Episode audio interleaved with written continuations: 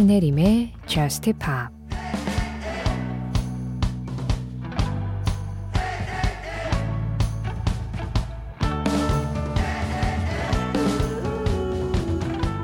넌 나의 작은 꽃이야. 한밤중에 한 시간만 피는 꽃. 나의 오로라, 나의 카사블랑카.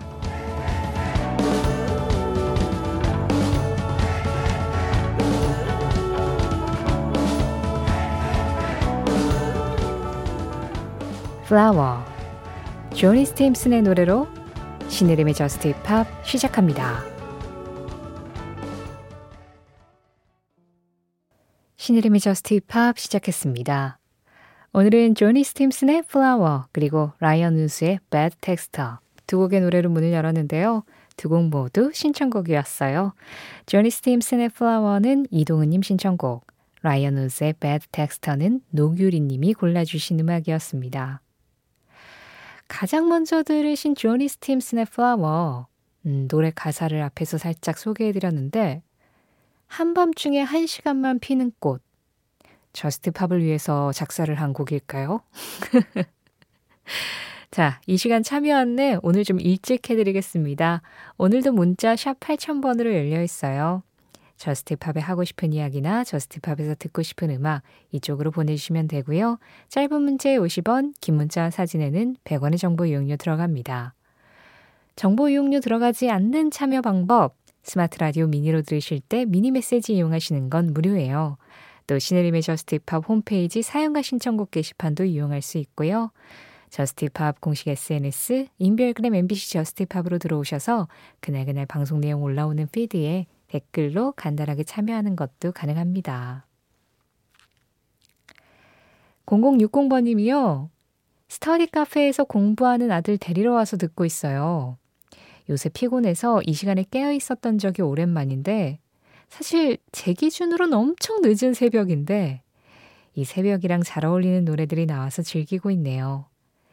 열심히 하는 아들 고맙고 파이팅해서 과학고 꼭 붙었으면 좋겠어요 하셨어요.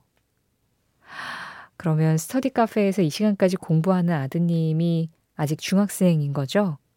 아마도 중삼으로 추정이 되는데 요즘에는 이렇게 어린 나이부터 수험생활 하듯이 그렇게 생활을 하는군요. 뭐 원하는 목표가 있으니까 그 목표를 향해서 한번 확 달려가보는 그런 경험을 해보는 것도 의미가 있겠죠. 다만 공공육공 번님도 그렇고 아드님도 그렇고 늦은 시간까지 지금 고생하시는 만큼 아시죠? 건강 잃으면 아무 소용 없는 거 뭐 인생의 진리 중에 하나잖아요. 건강관리 잘하시면 좋겠습니다. 그리고 공공육공 번님도 그렇고 아드님도 좀 잠 깰 수 있는, 힘낼 수 있는 음악이 필요할 것 같기도 해요. 거기에다가 자존감까지 끌어올려주는 음악입니다. 임종선님이 신청하셨어요. 리저. 저스트 팝에서 분위기 쇄신이 필요할 때 자주 등장하는 밴드죠. Fickle Friends, Say No More. 김미영님 신청곡이었습니다. Fickle Friends도 스윗이라는 노래가 아마 저스트팝에서 가장 많이 나갔을 텐데요. 그 외에 이렇게 좋은 음악들 여러분들이 직접 찾아서 많이 골라주세요. 그러면서 저스트팝 색깔이 조금 더 점점 진해져 간다라는 느낌을 받을 때가 있는데요. 칠칠칠오 번님이 사커마미의 신곡이 너무 저스트팝스러워서 신청합니다. Soak Up the Sun 신청합니다 하셨는데요. 이 저스트팝스럽다. 아, 사실은 이렇게 너답다, 그거답다 라고 얘기를 했을 때 그게 정확하게 어떤 포인트를 말하는 건지를 언어로 명확하게 설명하기는 너무 어렵죠. 그런데 또 그냥 그렇게 얘기했을 때, 저스트팝스럽다라고 얘기했을 때 일정 부분 어느 정도는 아, 이런 느낌하고 우리 모두 공감하는 어떤 그런 부분이 또 있잖아요. 오랜 시간 누군가와 함께 했을 때 이렇게 나다운 것들 그리고 너다운 것들 그런 것들이 서로가 눈치챌 수 있을 만큼 생겨난다는 거, 그거 참 살아가는 데 있어서 되게 재밌는 일이죠. 자, 저스트팝스럽다라는 건 어떤 느낌인지 칠칠칠오 번님은 어떤 느낌으로 생각하고 계신지 이 노래 들어볼까요? 사카마미는 미국의 싱어송라이터인데요. 인디락을 중심으로 음악을 하고 있습니다. Soak Up the Sun, 이 음악은 근데 셰리 크로우의 음악을 다시 부른 거예요. 셰리 크로우의 음악을 사카마미답게 그리고 저스트 팝스럽게 이렇게 바꿨습니다.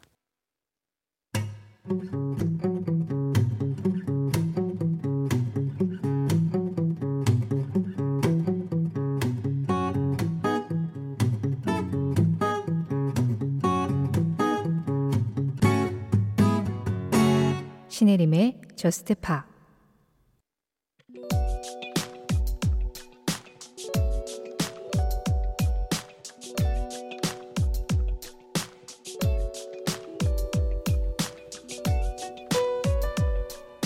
천구백육십칠 년 십일월 칠일 당시 스무 살이었던 영국의 작곡가 엘튼 존과 열일곱 살의 작사가 버니 토핀은 한 레코드 회사에서 처음 만나 계약서에 사인을 했다. 이 둘은 레코드사가 사내 전속 작사 작곡가를 구하는 신문 광고를 보고 각자 작사가와 작곡가로 지원한 상황. 여기에서 뽑힌 둘은 이날 처음 만나 앞으로 함께 작업을 하게 됐다는 얘기를 들었는데 버니 토핀은 그 자리에서 엘튼 존에게 가사가 들어있는 두툼한 서류 봉투를 건넸다. 이때부터 버니 토핀의 가사를 읽고 거기에 엘튼 존이 멜로디를 붙이는 식으로 협업을 시작한 두 사람. 둘은 이 년 동안 레코드사 소속 가수들을 위해 쉴 새 없이 곡을 써내려갔고 천구백육십구 년에는 엘튼 존이 데뷔 앨범을 내며 전곡을 엘튼 존 작곡, 버니 토핀 작사로 채워 넣었다. 그렇게 두 사람의 합작품 중에서 가장 처음 큰 성과를 거둔 노래가 천구백칠십 년 엘튼 존 이 집에 들어있는 Your Song. 이후 둘은 지금까지 오십 년 넘게 합을 맞추며 완벽한 음악적 파트너로서 그 인연을 이어가고 있다.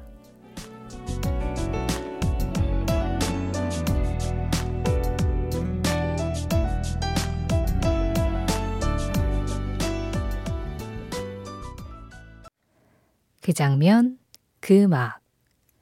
오늘은 천구백육십칠 년 십일월 칠일 엘튼 존의 Your Song과 함께 팝음악계 최고의 작사, 작곡 파트너의 첫 만남 현장을 다녀와 봤습니다. 엘튼 존 그리고 버니 토핀. 어, 항상 엘튼 존의 음악은 엘튼 존이 작곡을 하지만 작사는 버니 토핀이라는 작사 파트너가 하고 있다. 엘튼 존 음악에 대해서 설명드릴 때 종종 말씀을 드렸는데요. 사실상 이 둘은 팀이라고 봐야죠. 그냥 그룹으로서의 이름이 없다 뿐이지 엘튼 존의 음악, 엘튼 존 작곡, 버니 토핀 작사 이거는 약간 공식 같은 겁니다. 그래서 지금 들으신 이 유명한 노래 Your Song을 비롯해서 이 두 사람이 만들어낸 히트곡들이 정말 셀 수 없이 많은데요. 그런데 참 재밌죠. 둘이 뭐 어릴 때 친구도 아니었고 서로 뭔가 생각이 잘 통하는 사람도 아니었고 진짜 그냥 비즈니스로 만났던 사이인 거잖아요. 물론 둘 다 너무 어릴 때 만났기 때문에 같이 작업을 하면서 서로가 서로에게 굉장히 좀 맞춰졌다라고도 할 수 있지만 그렇다고는 해도 완전히 다른 두 사람이 그냥 비즈니스로 딱 만났는데 이렇게 오랜 기간 동안 계속해서 서로 협업을 하면서 서로의 세계를 이해하고 그 세계를 음악으로 만들어낸다는 건 진짜 대단한 일이죠. 웬만한 밴드 멤버들도 이렇게 오래 가기는 쉽지 않거든요. 아마도 그냥 뭐 추측이긴 하지만 엘튼 존은 엘튼 존대로, 버니 토핀은 버니 토핀대로 서로가 서로의 분야에 대해서 완벽하게 백 퍼센트 인정하고 또 신뢰하는 그런 마음이 굉장히 강하기 때문에 이게 또 가능한 게 아닌가라는 생각이 들기도 해요.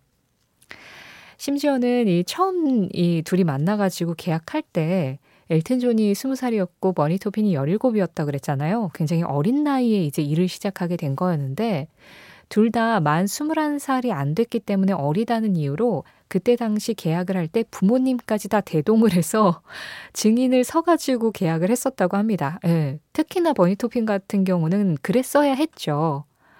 그런데 그만큼 이 열일곱 살이지만 부모님까지 대동을 해서 계약을 할 만큼 놓치기 싫은 정말 대단한 작품을 그때부터 이미 보여줬던 사람이라는 걸 이런 이야기 속에서 좀 알 수 있죠. 이 엘튼 존과 버니 토핀의 이야기는 뭐 이렇게 말씀으로도 드릴 수 있지만 엘튼 존의 전기 영화죠. 로켓맨에서 보면 또 굉장히 잘 그려지고 있기도 해요. 사실 그 로켓맨이라는 영화는 약간 좀 뮤지컬적인 이 영화로 만들어져서 그랬는지 구성이 약간 좀 시기나 시점이 좀 뒤죽박죽으로 되어 있기도 하고 잘 안 맞는 부분도 있고 하긴 합니다. 그렇지만 엘튼 존이 어떤 식으로 음악을 해왔고 이 버니 토핀이라는 사람은 어떻게 만났고 그러면서 본인의 음악 세계를 어떻게 만들어 나가는지를 아는 데에는 충분히 괜찮은 영화라서 추천드릴 수 있을 것 같아요. 그 장면, 그 음악. 오늘은 천구백육십칠년 십일월 칠일 팝음악계 최고의 작사, 작곡 파트너 엘튼 존과 버니 토핀의 첫 만남 현장을 다녀와 봤습니다.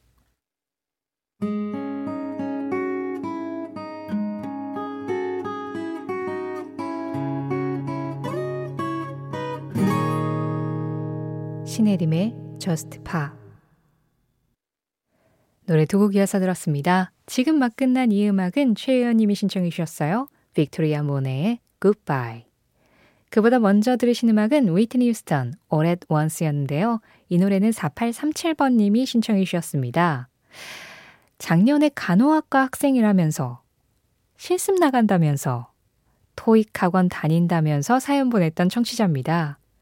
정말 오랜만에 사연 보내봅니다. 사실 기쁜 소식을 하나 안고 왔거든요. 제가 원하던 대학병원에 합격을 했습니다.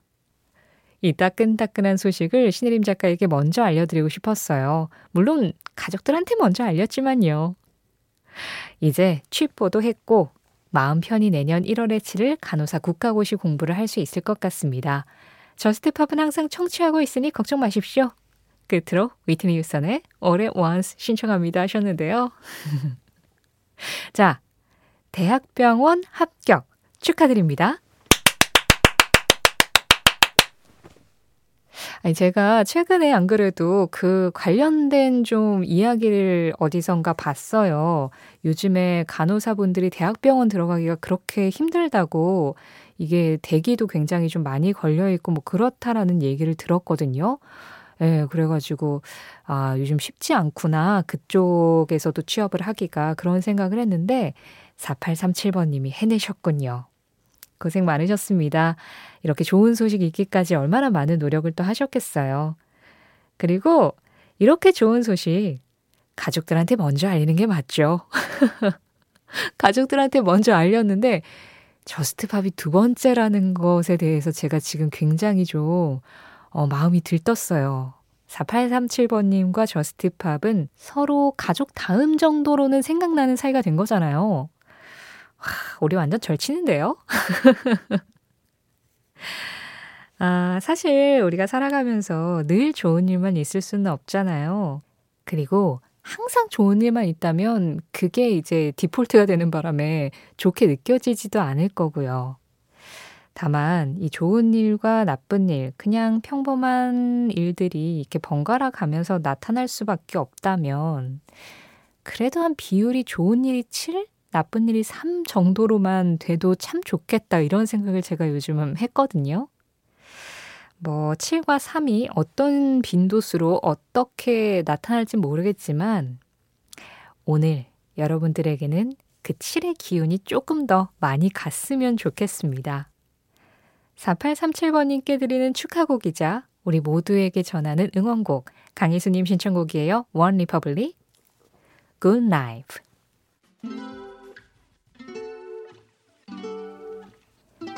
이어지는 음악 주안입니다. So Good. 나이는 숫자에 불과하고 성숙은 선택이다. 해리 스타일스. 해리 스타일스의 한마디에 이어서 들으신 음악 체리였습니다. 구공이팔 번님 신청곡이었어요. 저스티 파워볼의 마지막 곡입니다. 더스티 스프링필드의 목소리로 듣는 The Windmills of Your Mind. 사오칠육 번님 신청곡으로 전해드리면서 인사드릴게요. 지금까지 저스트 팝이었고요. 저는 신혜림이었습니다.